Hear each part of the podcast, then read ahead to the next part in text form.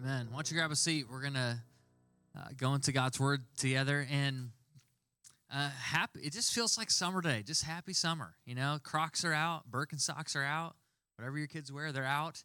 You know, it's just, it's a good time to be alive in Michigan. And the reason I say that is because our, our kids are slowly growing up and becoming more fun to hang out with. You know, I, you know, and even like we have a two month old.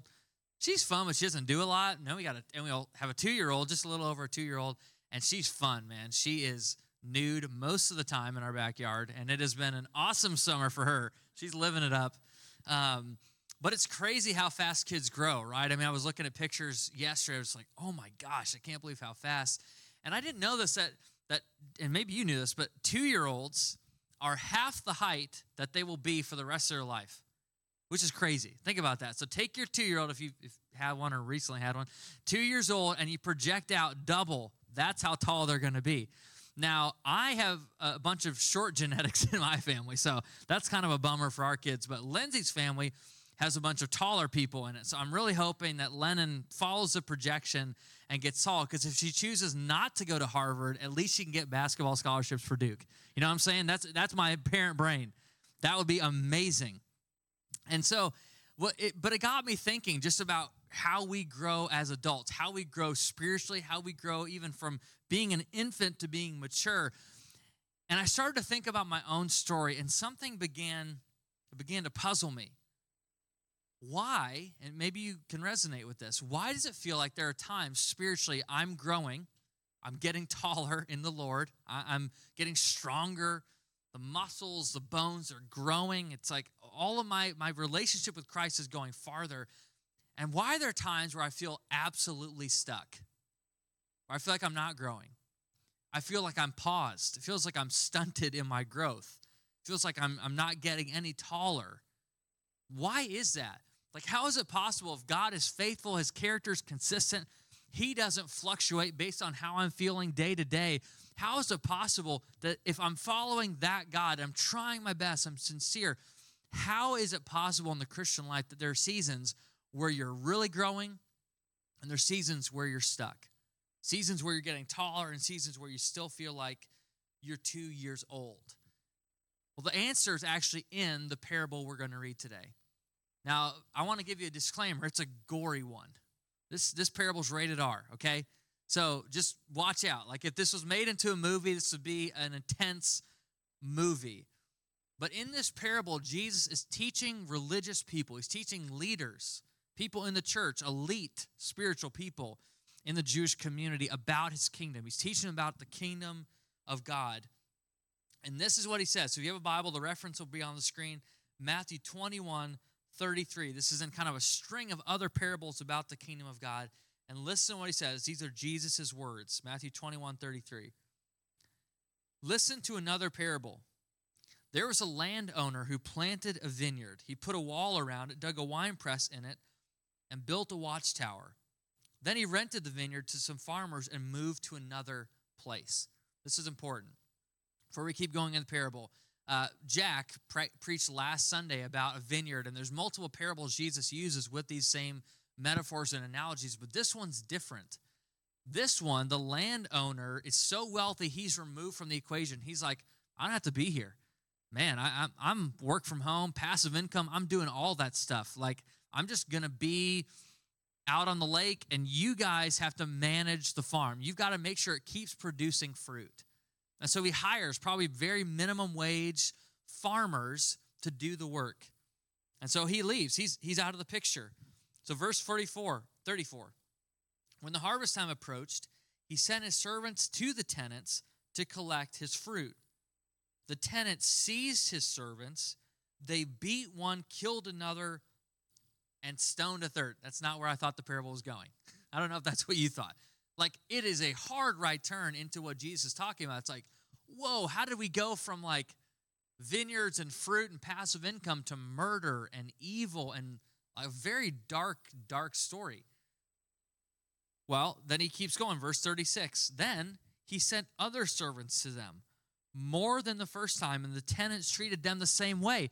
The same story happens.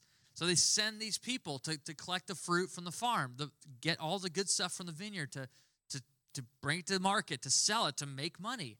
What happens? They kill the other group uh, of these of these farmers, of these tenants. So you think, okay, at this point, the landowner's got to have learned his lesson. He's not doing that. Like, I'm not going to send any more people because they're just getting wiped out. They're getting killed. Well, last of all, verse 37, he sent his son to them, thinking, and this may make sense. You may resonate with this thought like, they're going to respect my son. Sure, they don't like my employees, but they're not going to kill my own son. Like, he, he's the heir to my inheritance, he's got rights to my money. They'll respect him. Verse 38 But when the tenants saw the son, they said to each other, they turn and look around and say, Hey guys, this is the heir. Let's kill him so we can get his inheritance. It's like, what is going on here? These are a group of pretty entitled employees. Like they're taking all these people out, and the landowner is not really, doesn't seem to be doing much about it. So they took him and threw him out of the vineyard and killed him. Therefore, when the owner of the vineyard comes, what will he do to those tenants. So, Jesus, this is unique. He flips the parable, and no longer is Jesus just teaching this, this parable by himself, but he's actually inviting the, the teachers of the law, religious leaders, to say, hey, you help me tell the story. What happens when the landowner comes back to the vineyard after you've killed group one, group two, and his own son? What's going to happen? So the Pharisees, these religious leaders, they kind of say, like, there needs to be justice, right? Verse 41, he literally says, the, the group of them say, Well, of course, he's going to bring those wretches to a wretched end. They replied, and he will rent the vineyard to other tenants, preferably ones who don't kill people. You know, like they're going to rent it to other people who will give him his share of the crop at harvest time. Jesus said to them, Have you never read in the scriptures, the stone the builders rejected has become the cornerstone? The Lord has done this. It's marvelous in our eyes. Therefore, I tell you that the kingdom of God will be taken away from you and given to a people who will produce its fruit, to people who are responsive, people who respect the landowner's presence. Like, I'm going to give it away to those people. Anyone who falls on this cornerstone will be broken to pieces, anyone on whom it falls will be crushed. When the chief priests and the Pharisees heard Jesus' parables, they knew he was talking about them. That has got to be an awful feeling. Maybe you've had that. That is conviction. That is like, oh, like you are talking about me. And so the Pharisees began immediately. This the way this parable kind of chapter closes is they look for a way to arrest him because they're afraid. The crowd believes that Jesus, he's a prophet. He is speaking truth into the culture, into the community uh, of the Jewish leaders and, and truth to power. It's an amazing moment for them. But if you're the, the farmer in the story, which are the Pharisees, it's not a good not a good parable for you. See, Israel's the vineyard in this story, and the farmers are these religious leaders. Now it's easy to read a story like that. There's a lot of like right turns, there's a lot of death. it's a heavy parable. But in verse 36, something jumped out to me this week that I've never seen before. In verse 36, listen to what it says. Jesus says that then the landowner sent other servants to them more than the first time, and the tenants treated them the same way. Why is that significant? Why does it even matter to know that? And to kind of pull this out of the story. Well, landowners were wealthy. Landowners had the rights to the land, they had the produce, they had the fruit, they got to bring it to market. They took in the majority of the profits. They were they were well off. And so, landowners, especially those that were not in town, were notoriously abusive, harmful, harassed their, these minimum wage employees. They weren't there, they didn't care. Like they just popped in and kind of made fun of somebody and then maybe hurt somebody and someone who wasn't pulling their slack beat them up and it's like i get to go home and they're minimum wage workers. What are they going to do? They need the work. They need the job. So they're notoriously abusive in hearts but in this parable the, the, the equation is flipped. It's the farmers who are abusive and harmful and murderous, and the landowner who's in this story being taken advantage of. And here's the thing the way you responded to a messenger of the owner is how you thought about the owner. How you respond to the messenger is how you treated the owner. If you send the tenants, they're going on your behalf, you kill these guys, well, to the owner, you might as well be dead. I, I dare you to come out here. Then he sends a son, same thing. Like, why send more servants when the farmers murdered the first group of servants? Like, you own the vineyard, take them out.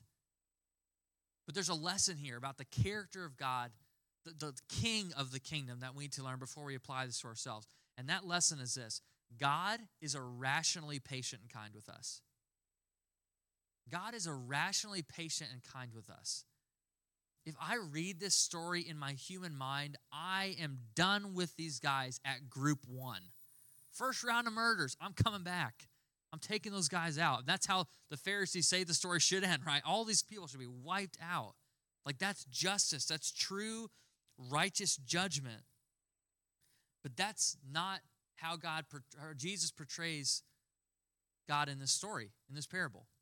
If Israel's the vineyard and the religious leaders are the farmers, and God is the landowner, God continues to send his message and his voice and himself and even his own son to us, people who he knew likely would reject him.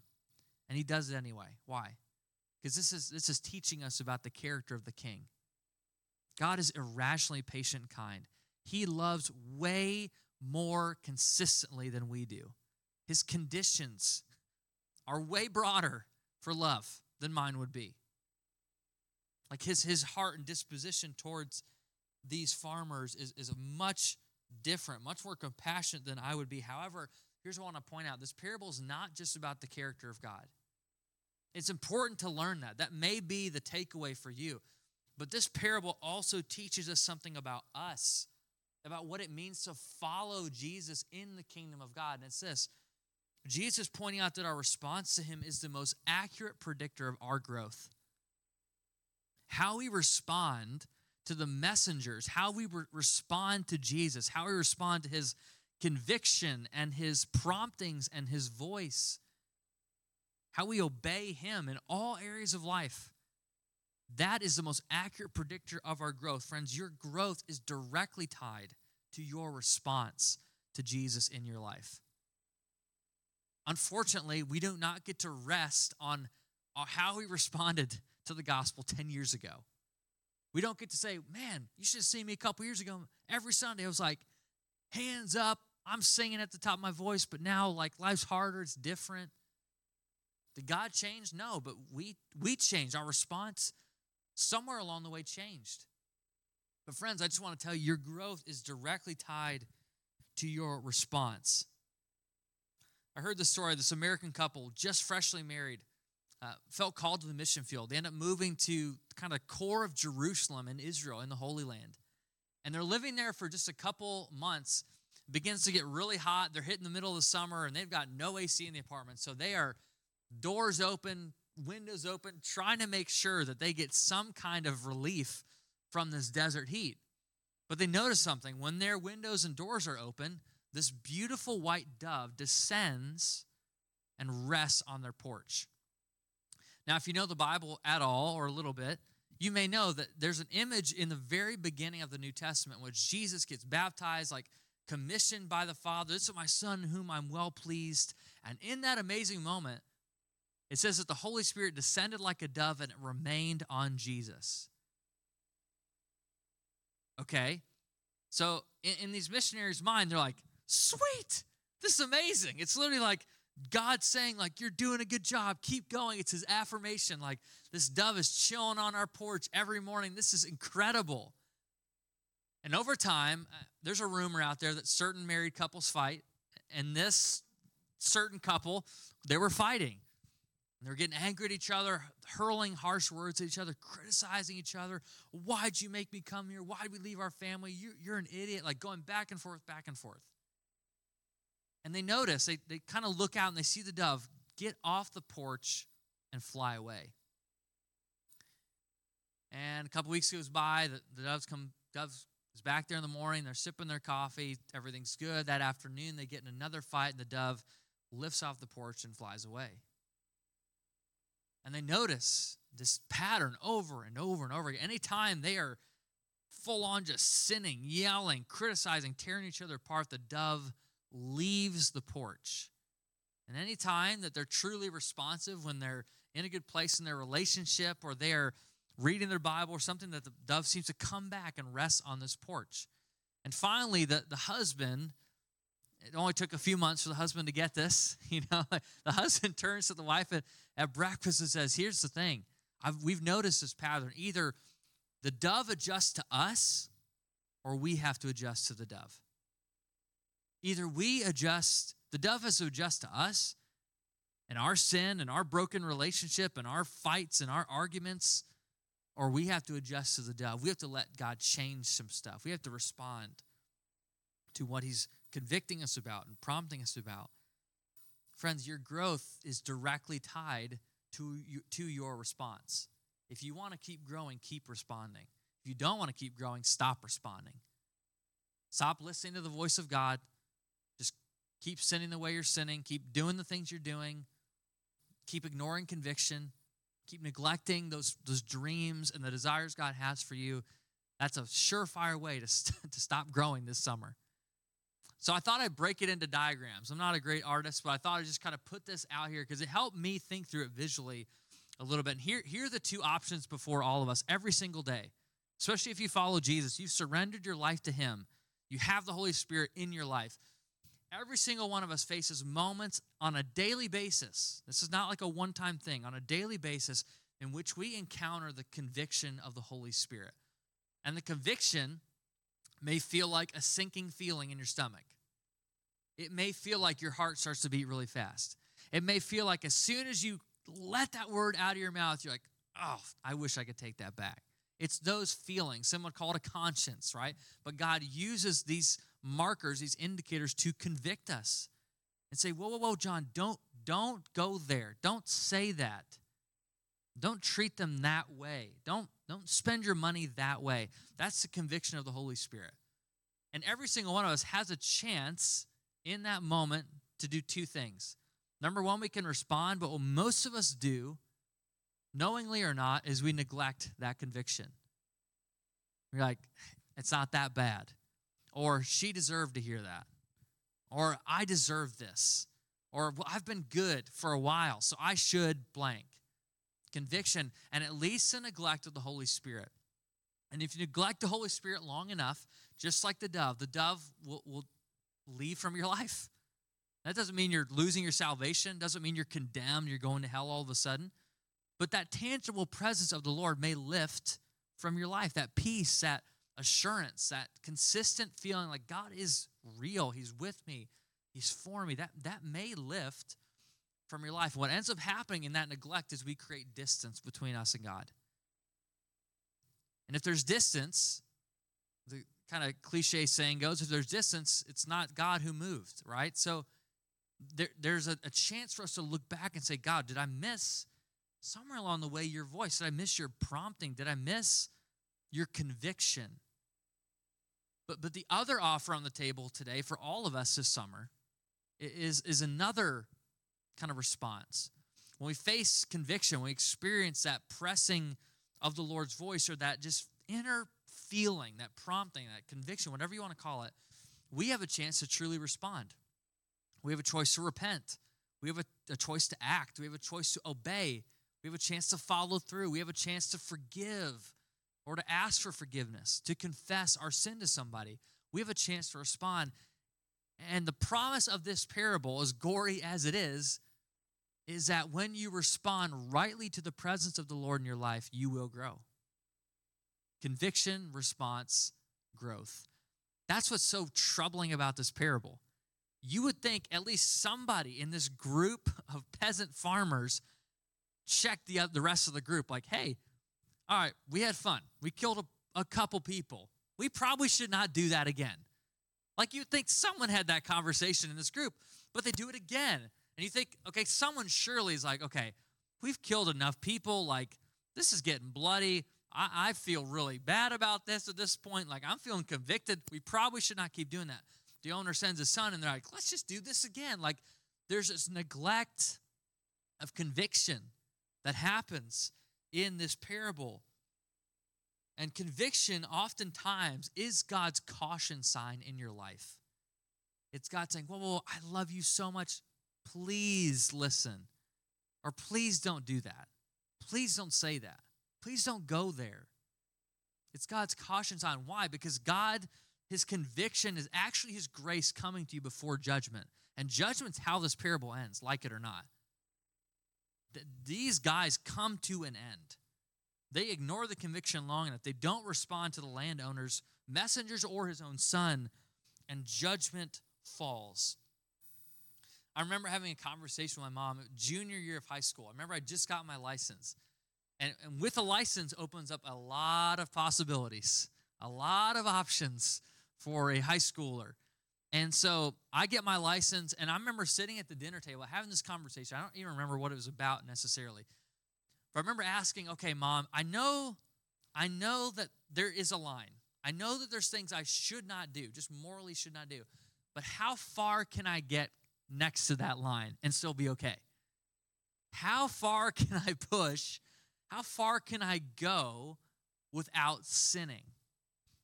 And my mom is incredibly loving, incredibly patient, incredibly kind. And she just flips it on me and she says, John, well, she's from Mississippi, so I was like, John? it's like two different, two different uh, translations. But she looks at me and she's like, John, you are asking the wrong question. And I was like, oh, come on. Like you're about to Jesus juke me in my own home. That's not fair. So she looks back and says, John, you're asking the wrong question. How about you ask, how surrendered, how holy, how pure can I be as a high schooler? I hated that question. I was like, come on. That is such like a Jesus churchy answer. But you know what? Many, many years later, I have thought about that question. That's that's the question that conviction conviction helps us to ask. Not how far can I go, but how quickly can I respond to the Lord's voice in my life? How quickly can I run away from sin and brokenness and bad patterns of thinking, bad patterns of living? How quickly can I repent and turn back to God? How can I close the time gap on those things? That that's that's what's on the table, friends. Your growth, my growth, it's directly tied to our response. See, the right response to conviction, when the Holy Spirit is gracious to do that in our lives, is not neglect, it's turning back to Him. It's, it's what the Bible calls repentance.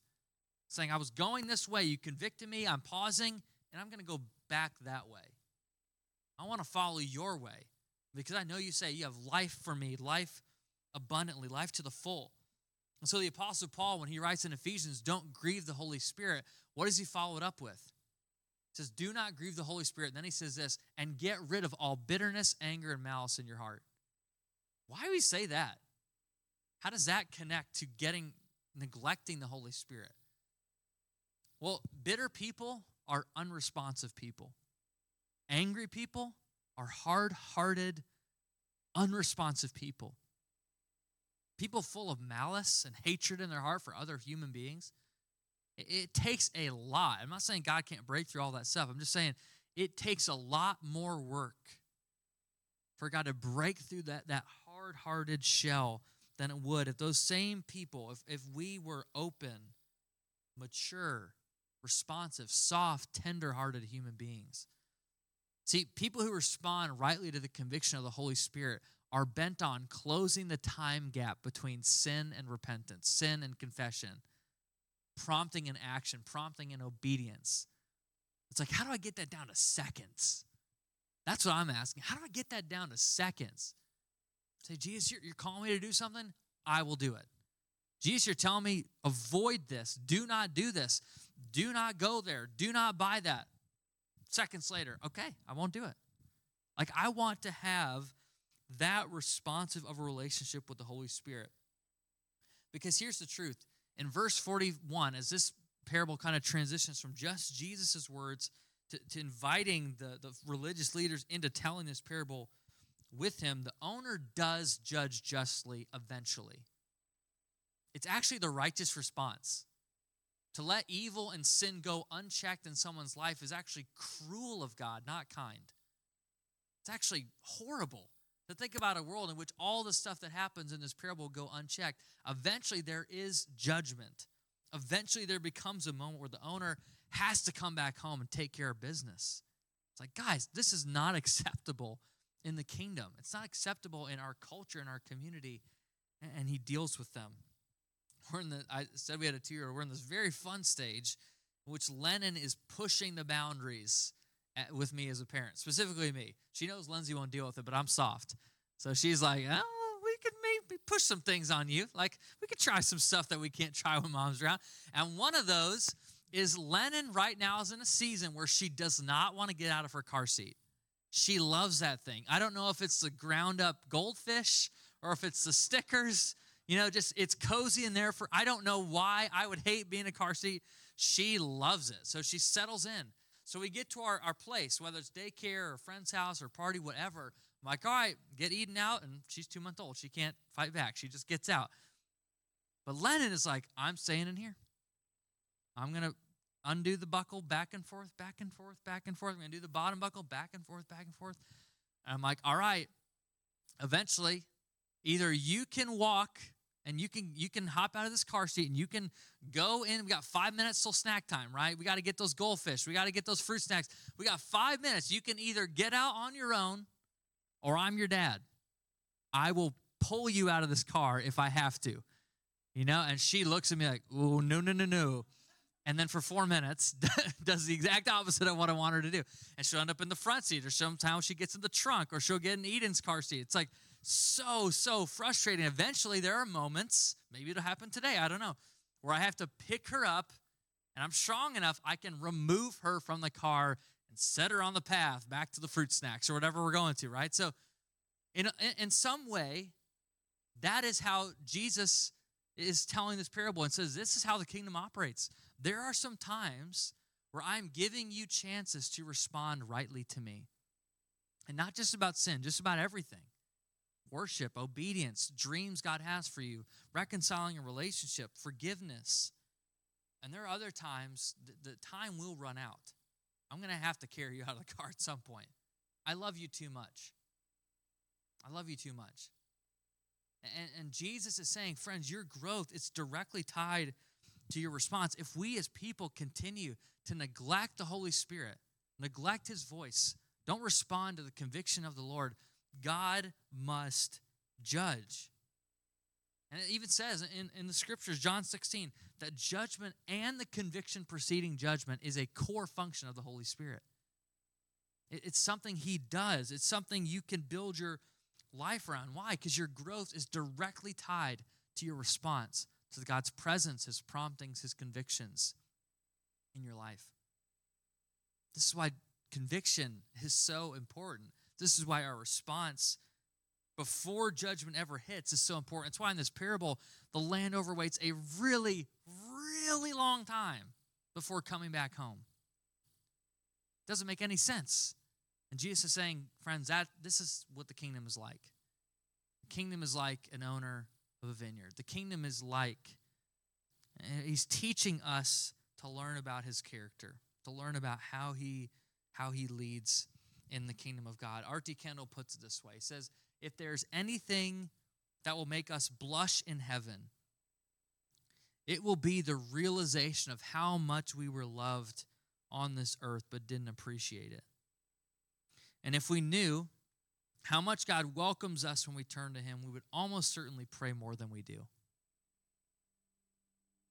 We would almost certainly pray more, worship more, respond more than we do. Why? Because it, it is a incomplete picture of what God is really like that often causes us to not respond to Him.